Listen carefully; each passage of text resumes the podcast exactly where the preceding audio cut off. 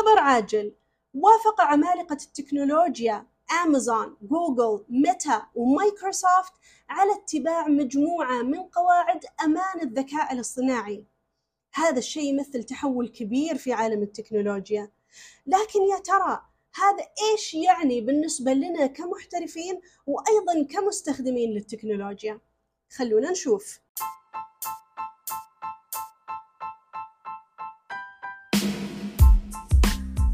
أهلا وسهلا فيكم جميعا. أنا مضيفتكم دكتورة ريم وهذا بودكاست ريم تك اللي نشرح فيه أحدث الاتجاهات التقنية ونستكشف مستقبل صناعة التكنولوجيا.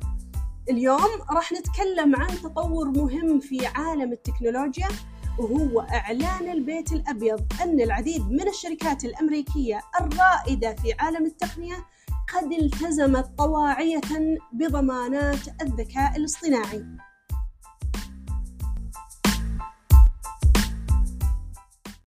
أولا خلونا نفهم إيش هي هذه الضمانات. حصل البيت الأبيض على التزامات من سبع شركات. أمازون جوجل ميتا مايكروسوفت OpenAI أنثروبيك وإنفليكشن كل هذول الشركات تعهدوا بضمان أن منتجات الذكاء الاصطناعي الخاصة فيهم آمنة قبل إصدارها. وأيضا مع وجود بعض الالتزامات اللي تتطلب إشراف طرف ثالث على أنظمة الذكاء الاصطناعي التجارية. هذه الشركات التزمت أيضا باختبار الأمان اللي تم إجراؤه جزئيا بواسطة خبراء مستقلين للحماية من المخاطر الرئيسية مثل الأمن البيولوجي وأيضا الأمن السيبراني.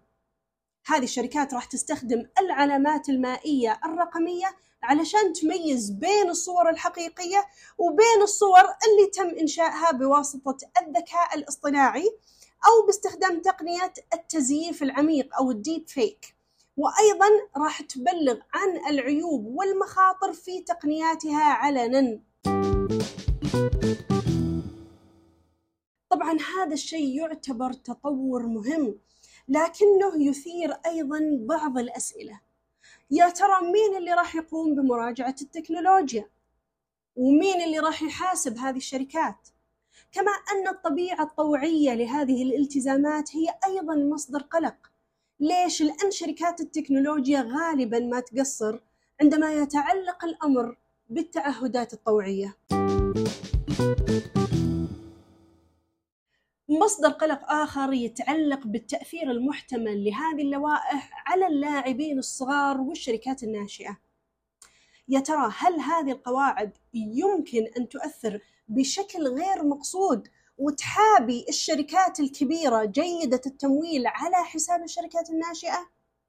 نحن نحتاج أن نحن ننظر في الآثار المحتملة لمثل هذه التطورات على ديمقراطية الذكاء الاصطناعي.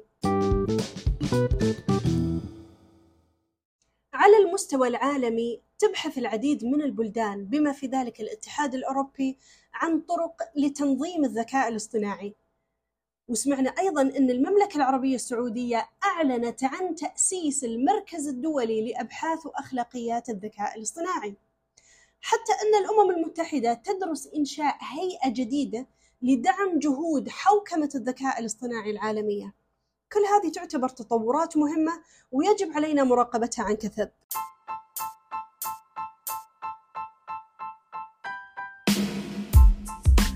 شكرا لكم على حسن استماعكم. خلونا نواصل المحادثة. إذا عندكم أي تعليقات أو أي أسئلة زوروا مدونتنا على ميديوم اسم المدونة ريم تك.